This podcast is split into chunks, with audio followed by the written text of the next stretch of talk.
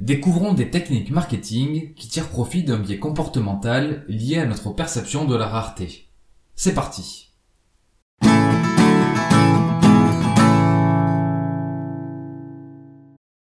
Il existe des biais cognitifs qui conduisent les individus à attacher plus d'importance à ce qui est inaccessible et rare.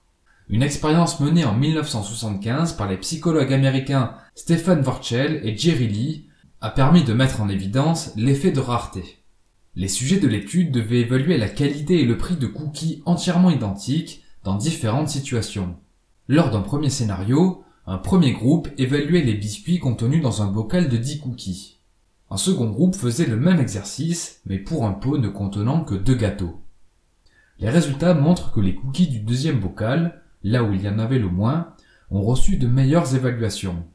Les cobayes étaient prêts à les payer 23% plus cher. Lors d'un second scénario, les expérimentateurs faisaient tomber au sol intentionnellement 8 cookies sur les 10. Une fois de plus, les cookies rescapés avaient reçu de meilleures évaluations que ceux jugés par le groupe témoin. Une autre variante consistait à retirer 8 cookies du bocal pour les apporter à un autre groupe. Là encore, les gâteaux restants devenaient plus désirables. Dans un troisième scénario, les expérimentateurs ramenaient 8 cookies supplémentaires à ceux qui n'en avaient que deux. Dans ce cas, les sujets trouvaient les gâteaux moins bons. Finalement, l'expérience démontre l'influence de la rareté. Plus c'est rare, plus c'est désirable. L'analyse des résultats permet aussi de mettre en évidence l'impact de la raréfaction sur notre réflexion. Dans le cas où des cookies sont retirés, l'attrait pour les biscuits restants s'intensifie. Ces résultats s'expliquent par un phénomène de réactance. Nous avons horreur de perdre une liberté qui nous était acquise ici la liberté de manger 10 cookies. Robert Cialdini, l'auteur du livre Influence et manipulation, explique que l'idée de perte potentielle joue un rôle considérable dans nos prises de décision. À chaque fois que notre liberté de choix se trouve limitée ou menacée, nous y attachons soudain plus de prix et nous estimons davantage les biens qui y sont liés. Quoi qu'il en soit, ce biais comportemental peut être exploité de différentes manières, en particulier dans le domaine du marketing. Voici une technique de vente s'appuyant sur l'effet de rareté. Un client se rend en magasin pour acheter un ordinateur. Après avoir identifié un certain modèle, il appelle le vendeur pour lui poser des questions supplémentaires sur le produit. Le vendeur le renseigne, il insiste sur le fait que le modèle est très apprécié des clients, puis il finit par préciser qu'il y a de fortes chances que l'ordinateur soit en rupture de stock, car le client précédent a acheté le même modèle. Le vendeur se rend dans l'arrière-boutique pour vérifier la disponibilité du produit.